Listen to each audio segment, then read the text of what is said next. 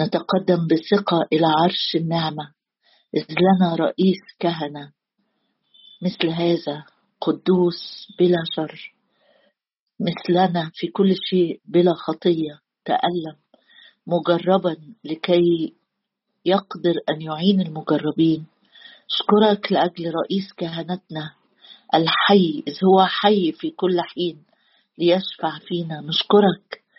لأجل ابنك يسوع الذي لم يشفق على نفسه. أشكرك لأجل ابنك الذي يقف أمام وجهك لأجلنا. أشكرك لأنه دخل كسابق لأجلنا ووجد لنا فداء أبديا. نشكرك لأجل دم العهد الأبدي. نشكرك لأجل الطريق الحي الحديث الذي كرسه بجسده بالحجاب. أشكرك. أشكرك وأعظم اسمك. لأجل الفداء الأبدي. أشكرك لأنه قدم جسده مرة واحدة. نعم بهذه المشيئة نحن مقدسون. أشكرك لأن مشيئتك يا رب وإرادتك أن الجميع يخلصون وإلى معرفة الحق يقبلون. أعظم اسمك يا رب أعظمك أعظمك. أرفع اسمك يا رب في وسطينا. أنت القدوس الجالس وسط التسبيحات. نشكرك. نشكرك لأنك لا تذكر خطايانا وتعدياتنا فيما بعد. هللويا رب. لأنه لا يمكن أن دم ثيران وتيوس يرفع خطايانا. أشكرك يا رب أشكرك. لأنك لم تسر بذبيحة وقربانا ومحرقات وذبائح للخطية لم ترد ولا سررت بها. أشكرك لأجل تقديم جسد يسوع المسيح مرة واحدة لأجلنا. يا رب جايين قدامك النهاردة بكل قلوبنا بكل احتياجاتنا رافعين عينينا عليك نحوك أعيننا نحوك أعيننا يا رب. جايين عايزين نشبع بيك نشبع بكلامك نشبع بحضورك نتقابل معاك يا رب مقابلات جديدة جدا. يا رب أنا بصلي لينا كلنا ولكل شخص لسه يا رب هيدخل ويصلي معانا ولكل حد هيسمع رب الاجتماع ده لأجل لمسات شبع جديدة نقلة في العلاقة الخاصة معاك. انطلاق انطلاق يا رب انطلاق في البركات الروحية التي باركتنا بها. نشكرك نشكرك نشكرك يا رب إنه ليس بدم تيوس وعجول بل بدم نفسك. بدم نفسك دخلت مرة واحدة إلى الأقداس فوجدت لنا فداء أبديا. هللو يا رب أشكرك لأجل دم المسيح الذي بروح أزلي قدم نفسه ليك يا أبا الآب بلا عيب تطهر ضمائرنا من الأعمال الميتة. لنخدم الله الحي أشكرك لأجل مواعيد أعظم. أشكرك لأجل رجاء أفضل موضوع لنا في السماوات. أشكرك يا رب أشكرك أشكرك لأنك تعلمنا وترشدنا إلى كل الحق بالروح القدس. قدنا يا روح الله في كل دقيقة كل ثانية كل آية كل شاهد كل صلوة. يا رب بصلي يا أبويا إن الوقت ده يكون يا رب يلذ لك سماع أصواتنا يلذ لك نشدنا يلذ لك سجودنا وخضوعنا وتكريس قلوبنا وحياتنا ليك. في اسم المسيح يسوع أصلي ولك كل المجد. آمين. آه هنقرأ مع بعض النهارده. إحنا ده أول يوم في الأسبوع الأخير في خدمة الرب على الأرض قبل الصليب. وينفع نسميه أسبوع الشبع الروحي. يعني ليه تسميات كتيرة بس أنا بحب إنه الأسبوع ده مش أسبوع طقوس ولا قراءات ولا ولا أمور تعودنا عليها لكن أسبوع نشبع فيه. يعني خلي عندك هدف أو خلي عندك تحدي كده تارجت إن الأسبوع ده أسبوع أشبع فيه بحب الرب ليا أكتر وأكتر وأكتر. نقرأ أحداث اليوم الأولاني في الأسبوع ده. كان في أهم حدثين هم لعن شجرة التين والحاجة الثانية تطهير الهيكل. ويمكن في بعض الشراح بيقولوا إن تطهير الهيكل ده حصل يوم الحد بعد ما دخل الدخول الجماهيري الملوكي بتاعه لأورشليم زي ما اتكلمنا مع بعض امبارح. لكن في ناس تانية بتقول لأ هو من إنجيل مرقس طلع معايا إنجيل مرقس أصحاح 11 ونشوف في رأي بيقول إنه التطهير بتاع الهيكل حصل يوم الاثنين اللي هو النهارده. أهم حدثين لعن شجرة التين وتطهير الهيكل عايز تعتبر إنه حصل الحد زي ما تحب يعني ما فرقتش معانا مش هو ده الهدف. آه إنجيل مرقس أصحاح 11 وعدد 11 هنبتدي بعدد 11 وطبعا الشاهد ده كمان مذكور هتلاقيه في إنجيل متى.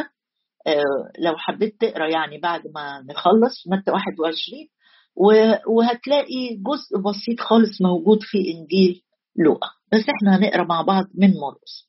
الناس اللي بتقول إنه تطهير الهيكل حصل يوم الاثنين استنادا للعدد 11 فدخل يسوع أورشليم والهيكل ولما نظر حوله إلى كل شيء إذ كان الوقت قد أمسى خرج إلى بيت عنيا مع الاثنى عشر. يعني استنادا على الشاهد ده عشان لو سمعت عظة على اليوتيوب أو قريت في كتاب ولقيت إن بيقولوا بعد ما دخل بزفة الأولاد والجمهور اللي موجود والتلاميذ والهتاف وأوصلنا وكل الكلام ده دخل طهر الهيكل. في ناس بتقول كده لكن لما تقرأ معايا العدد ده في إنجيل مرقس ومرقس بيحب يكتب تفاصيل برضه فدخل يسوع أورشليم والهيكل ولما نظر حوله إلى كل شيء إذ كان الوقت قد أمسى خرج إلى بيت عنيا مع الإثنى عشر. ده اللي بيقولوا خلاص هو مشي آه على ما بص على كل حاجة في أورشليم والهيكل آه مشي. وتاني يوم عمل كده. وفي الغد لما خرجوا من بيت عنيا جاع. فنظر شجرة تين من بعيد عليها ورق وجاء لعله يجد فيها شيئا. فلما جاء إليها لم يجد شيئا إلا ورقا لأنه لم يكن وقت التين. أنا حبيت أقرأ لك من هنا علشان الجزء ده في ناس كتير بتتلخبط فيه. فأجاب يسوع وقال لها لا يأكل أحد منك ثمرا بعد إلى الأبد وكان تلاميذه يسمعون. هنمشي حتة حتة. آه لما تقرأ كده الوقت أمسى وخرج إلى بيت عنيا. هيبيت في بيت عنيا مع الاثنى عشر. وفي الغد لما خرجوا من بيت عنيا جاع. معلش اسمح لي هقرا كلمة واحدة من إنجيل متى 21 عشان نقرأ بس ونفهم حاجة محددة. متى 21 عدد 18 وفي الصبح إذ كان راجعا إلى المدينة راجع لأورشليم يعني هو طلع بالليل من أورشليم. الصبح إذ كان راجعا إلى المدينة جاع. سؤال بقى لما تقرأ الكلمة دي وتسأل نفسك آه في الصبح جاع يعني معنى كده إن هو كان كان إيه يعني؟ أو أتخيل قياسا على حياة يسوع اللي كان بيقضيها آه في الأسابيع اللي فاتت. كان يقضي الليل كله في الصلاة. يعني معنى كده لما يكون في الصبح جاع يعني أتوقع إن هو قضى الليل كله في الصلاة كان صايم والصبح لما جه لأنه هو طالع من المدينة. لو كان بايت في بيت أكيد كان أكل. لو كان بايت نايم مش في الصبح جاع لكن على ما يبدو أو بمعرفتنا السابقة إن يسوع مرارا كثيرة جدا وبالأحرى وهو داخل على أسبوع التحديات والمواجهات مع رؤساء الدين أتوقع أن هو كان يقضي الليل كله في الصلاة والصبح وكان صايم وفي الصبح إذ كان راجعا إلى المدينة جاع. فنظر شجرة تين على الطريق وجاء إليها فلم يجد فيها شيئا إلا ورقا فقط. طيب وهنا في إنجيل مرقس لما قرينا يقول آآ آآ يقول في في مرقس 11 نظر شجرة تين من بعيد عليها ورق وجاء لعله يجد فيها شيئا فلما جاء إليها لم يجد ورقا لأنه لم يكن وقت التين. طب لما هو مش وقت التين يا رب أنت بتلعنها ليه؟ لما هو مش وقت التين. يعني متى ما ذكر لناش قصة لم يكن وقت التين؟ عشان كده حبيت أقراها لك من مرقص آه، الحقيقة الناس اللي بتبحث وبتفهم في الزراعة بتقول حاجتين. بتقول اولا أي شجره تين الورق بيطلع قبل الثمر الورق يعني الشجرة آه، آه، تتملي ثمر أسفة تتملي ثمر وبعدين يطلع الورق. تتملي براعم تتملي بكوره تتملي زي تين صغير كده. وبعدين يعني غير بقية غير بقية الزراعات يعني الزراعات الورق يطلع وبعدين تزهر وتطلع ثمر. التين بالذات يطلع ثمر وبعدين يتكسي بالورق. فلما بص ولقى شجرة مليانة بالورق يبقى متوقع إن هيكون فيها البراعم فيها البكورة فيها البداية. الكلمة اللي بيقولها آه، مرقس لم يكن وقت التين أي لم يكن وقت حصاد التين. يعني التين بيظهر ويطلع كده بدايات صغيرة. في الوقت زي اللي إحنا فيه ده نص أبريل ويجمعوا التين في شهر سبعة. يعني آه، آه، كمال المحصول أو نضج المحصول بيكون في شهر سبعة ثمانية لكن يطلع بكورة أو بداية وأي حد عايش في بلاد لبنان الأردن البلاد دي آه، أكيد يعرفوا الكلام اللي أنا بقوله إن البراعم والبقوره وليها اسم عندهم أنا مش عارفاه. يطلع في الأول وبعدين الشجرة تتكسي ورق. فلما يسوع بص من بعيد لقى إن شجره من بعيد عليها ورق أكيد متوقع إن الشجرة دي هيكون جواها ثمر وإلا ما كانش الورق غطاها. لم يجد فيها شيئا ولا قليل حتى. فلما جاء إليها لم يجد شيئا إلا ورقا اللي هو ادعاء كاذب. ادعاء إن في ثمر ادعاء إن الشجرة دي مثمرة لكن الحقيقة الشجرة دي كانت زائفة. ليها منظر ليها منظر. تعالوا عشان نفهم يقصد إيه الرب؟ انه لعن شجرة التين دي وخلي بالك إن هو كان بيكلم الشجرة. وده الحقيقة لمسني النهارده وأنا بقرأ إنه يا رب الخليقة الصامتة الغير عاقلة تطيعك وأنا اللي بسمع صوتك في الكتاب. عندي نوع من المراوغة. أقول ربما مش ليا الكلمة مش عليا لا مش فاهمها. بص الخليقة الصامتة اطاعت ويبست في الحي خضعت للعنة للكلمة اللي خارجة من فم الرب ويبست من جذورها. بص معايا عشان نفهم كمان كان الرب يقصد إيه باللعن شجرة التين في لوقا 13 وعدد ستة. وقال هذا المثل. ده كان في قرب نهاية خدمة يسوع برضه. لوقا 13 وقال هذا المثل. كان لواحد شجرة تين مغروسة في كرمه. مع إن الكرم مش مكانه يعني يبقى فيه شجر فأتى يطلب فيها ثمرا ولم يجد. فقال للكرام هوذا ثلاث سنين آتي أطلب ثمرا في هذه التينة ولم أجد. اقطعها لماذا تبطل الأرض أيضا؟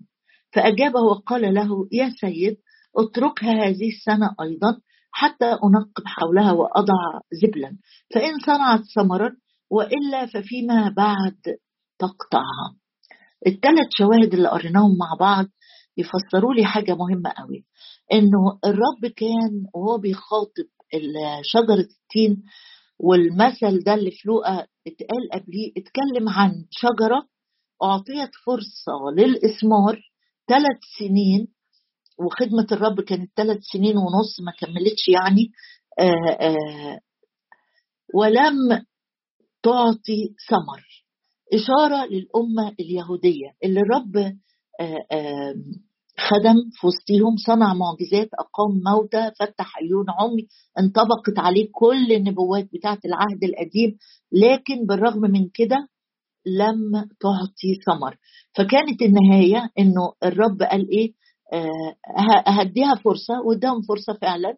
لكن عدم تجاوب الشجرة مع مع الكرام مع الزارع يعني. مش الشجرة بس هتبقى خادعة لكن كمان تبطل الأرض لأنها بتسحب من الغذاء ومن المية و و و وما بتعطيش ثمر. ده إدعاء كاذب. فالرب كان بيقصد في لقا 13 بالأمة اليهودية وبيقصد بشجرة التين أيضا هي الأمة اليهودية اللي لم تتجاوب مع نداء واداهم فرصة الأسبوع ده اللي اتكلم فيه كتير قوي قوي قوي عنهم زي ما هنشوف بكرة وبعده. لكن برضو لم يتوبوا لم يتوبوا. هترجع معايا تاني لمرقس 11 دخل يسوع إلى أورشليم نظر حوله إلى كل شيء وراح بيت في بيت عنيا وقلنا جاع. وفي الغد لما خرجوا من بيت عنيا آه، نظر شجرة التين من بعيد عليها أوراق لعله يجد فيها شيء. لم يجد أجاب يسوع وقال لها لا يأكل أحد منك. شوف هو بيخاطب الشجرة صيغة المؤنث إلى الأبد وكان التلاميذ يسمعون. في نفس الإصحاح عدد عشرين وفي الصباح هنرجع تاني لموضوع الهيكل. وفي الصباح إذ كانوا مجتازين ده اللي هو تاني يوم بكرة. وفي الصباح إذ كانوا مجتازين رأوا التين قد يبست من الأصول. معلش اسمح لي نرجع لمتى؟ 21 وأرجوك ما تتضايقش لأنه أنا حابة أقرأ من الاثنين عشان بعد الاجتماع لو قريت ما تتلخبطش نبقى غطينا النقط اللي الناس بتختلف فيها. في متى 21 ولما نظر الشجرة قال لها لا يكون منك ثمر بعد إلى الأبد فيبست التينه في الحال. يعني متى قال لنا دي يبست في الحال مرقص قال تاني يوم لما جم آه، آه، معديين آه، التلاميذ استعجبوا بطرس بالذات. قال له بص التينة اللي عندها قد يبست قد يبست. طب هي يبست في الحال ولا يبست وشافوها تاني يوم؟ هو اتكلم معاها في الحال الورق بتاعها جف لكن لسه الشجرة ليها أصول ليها جذور. فلو بحسب سفر أيوب بيقول إن من رائحة الماء ممكن الشجرة تطلع وتنبت تاني. لكن هنا في إنجيل مرقس بيقول لي لا ده من الجذور يبست من الأصول يعني الجدر كمان مرقس سجلها لنا بدقة أكثر وأكثر. الورق يبس في الحال وهو بيكلمها لكن الجذور كمان على تاني يوم قد يبست من الأصول. أو لاحظوا أن الجدر بتاعها كمان يبس كلمة الرب كلمة جميلة جدا. لما تدرسها من هنا وتدرسها من هنا وتشوف كل واحد من الأناجيل الأربعة بيكمل بعضه تعرف أن كلمة الرب صادقة جدا. اللي يهمنا في شجرة التين إن الرب كان بيكشف أو بيهاجم الإدعاءات الكاذبة الرياء الرياء. والرياء ده كان موجود فين؟ موجود في القادة الدينيين. ليهم عندهم الهيكل والذبايح والطقوس والعيد ورايحين هيعيدوا والهيكل مليان ناس بتبيع. والرب بيحذر وبيقول إيه؟ مرة قبل كده يمكن اتكلمنا عن الموضوع ده.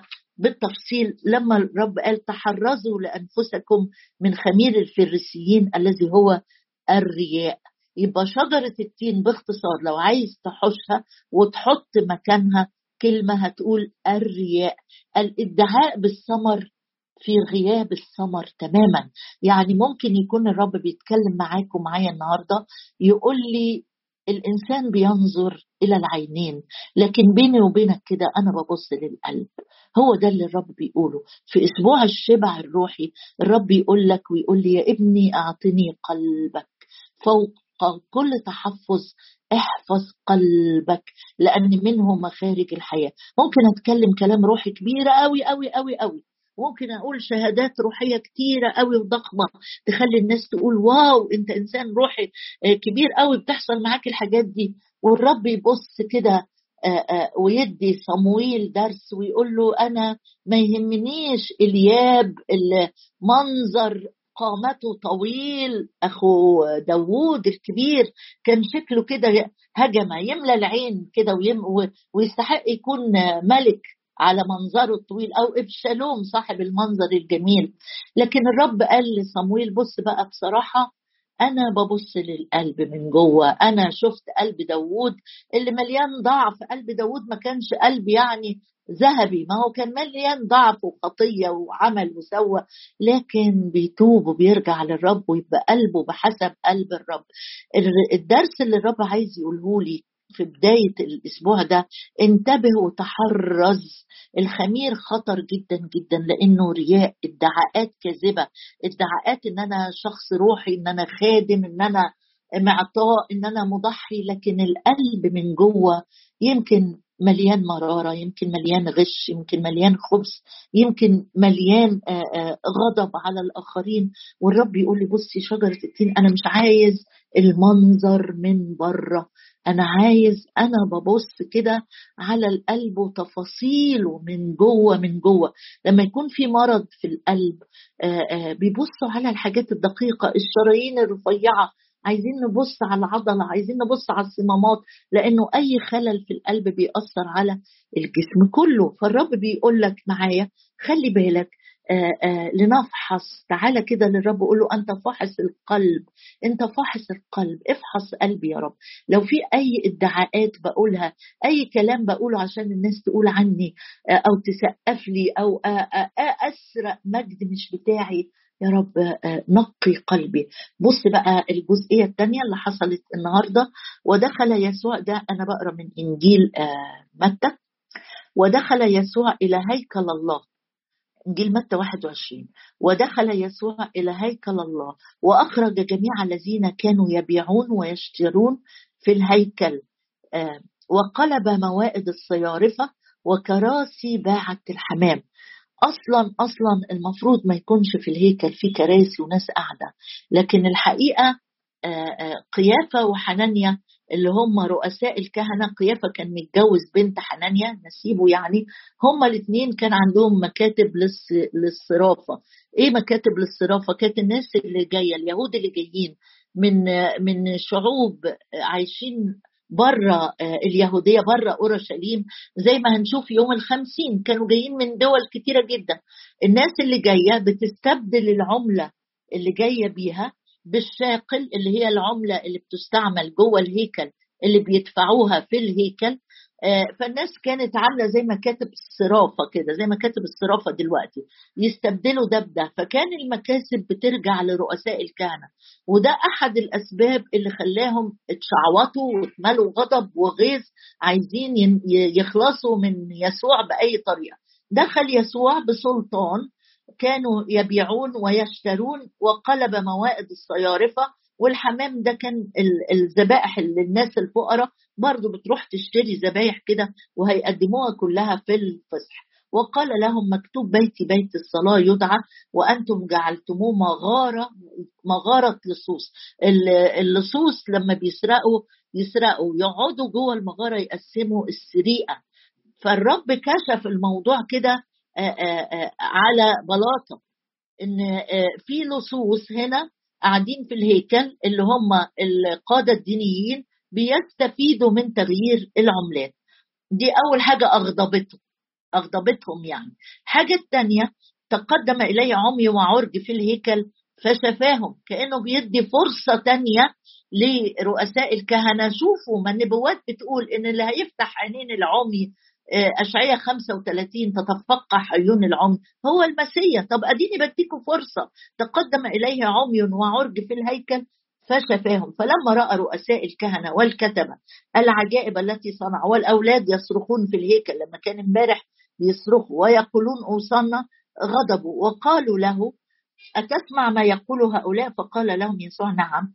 أما قرأتم من أفواه الأطفال والرضع هيأت سبحا ثم تركهم وخرج خارج المدينة. اسمح لي إن إحنا نختم من مرقس لأن في عبارة جميلة مسجلها لنا مرقس نقراها مع بعض. في مرقس 11 و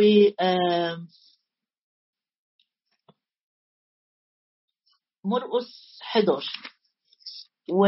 وإحنا قرينا كمان معلش في آية كمان آآ آآ عايزة أقراها معاك. من إنجيل لوقا لما سجل لنا الحدث ده محدش مسجلها آآ غير لوقا لوقا 19 لوقا 19 وكان يعلم لوقا 19 آخر عدد في الإصحاح. وكان يعلم كل يوم في الهيكل وكان رؤساء الكهنة والكتبة مع وجوه الشعب يطلبون أن يهلكوه. بص الثلاث فئات اللي مجتمعين آه عندهم آه نية.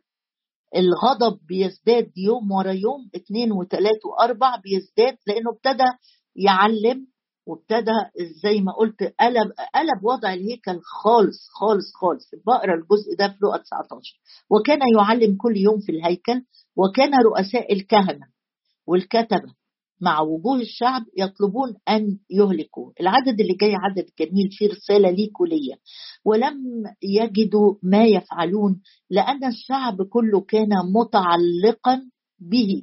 يسمع منه أنا الكلمتين دول لمسني قوي وسألت نفسي فيهم قبل كده والنهاردة. الشعب كان متعلق بيسوع وبيسمع ليه؟ بس للأسف بعد كام يوم هيصرخوا ويقولوا إيه؟ اصلبوا. بس في الثلاث أيام دول كانوا متشعبطين فيه. اللي عايز يشفى يشفى. اللي عايز ياخد كلمة كده تشجعه أهو بيسمع الشعب كله كان متعلقا به بس أنا النهاردة مشغولة قوي نصلي نقول له عايزين نتعلق بيك يا رب. عايزين نتعلق بيك. الأسبوع ده نتعلق بيك بكلامك بشخصك بالقعدة معاك. ما ننشغلش بأي حاجة أكتر منك. الشعب كله ولو سمحت. شيل كلمة الشعب وحط اسمك حطي اسمك. وممكن تقول الآية دي لناس تاني بعد الاجتماع. فلان أنا بصلي لك. إنك تتعلق بالرب و و وعلامة التعلق به السمع لكلماته. واللي بيسمع كلمة الرب ويحفظها هذا من يحبه الرب. قال من يحبني؟ يحفظ وصاياي. اثبتوا في محبتي اثبتوا في كلامي. الشعب كله الشعب كله كان متعلقا به ويسمع منه. يا ابويا السماوي أشكرك يا رب إن وسط ظلمة التدين والطقوس والممارسات ورؤساء الكهنة والكتبة ووجوه الشعب يا رب كان في ناس بسيطة جدا حواليك متعلقة بيك يا رب متعلقة بالنظر ليك متعلقة بالسمع لصوتك والشعب كله كان متعلقا به. يا رب أنا عايزة حياتي تكون كده اختصارها وجملتها يطلق عليها لأنه تعلق بها عايزين يا رب نقع في حبك. تعلق به يعني وقع في حبه كأنه وقع في غرام يسوع. يا رب أنا عايزة أتعلق بيك اليوم كله مش أسبوع يا رب ولا مناسبة ولا ولا حتى يا رب طقوس تعودنا نمارسها مع عائلاتنا وكنايسنا عايزين نتعلق بحبك. العمر كله العمر كله نتعلق بيك نحبك يا رب. كل القلب كل الفكر كل النفس. عايزين نسمع ليك يا رب. نسمع لصوتك. نسمع لكلماتك نسمع لتوجيهات الروح القدس. تعالوا نحدد صلواتنا النهارده. نحن يا رب نتنقى تماما من كل زيف من كل رياء من كل ادعاءات فيها مبالغة في الكلام الروحي والمظاهر الروحية. وحتى الخدمة اللي شكلها قوي جدا زي ورق التين لكن بلا ثمر نتنقى تماما في هذا اليوم يا سيد وتستبدل كل ادعاءات بتعلق حقيقي من القلب بشخصك العزيز المبارك. هللويا.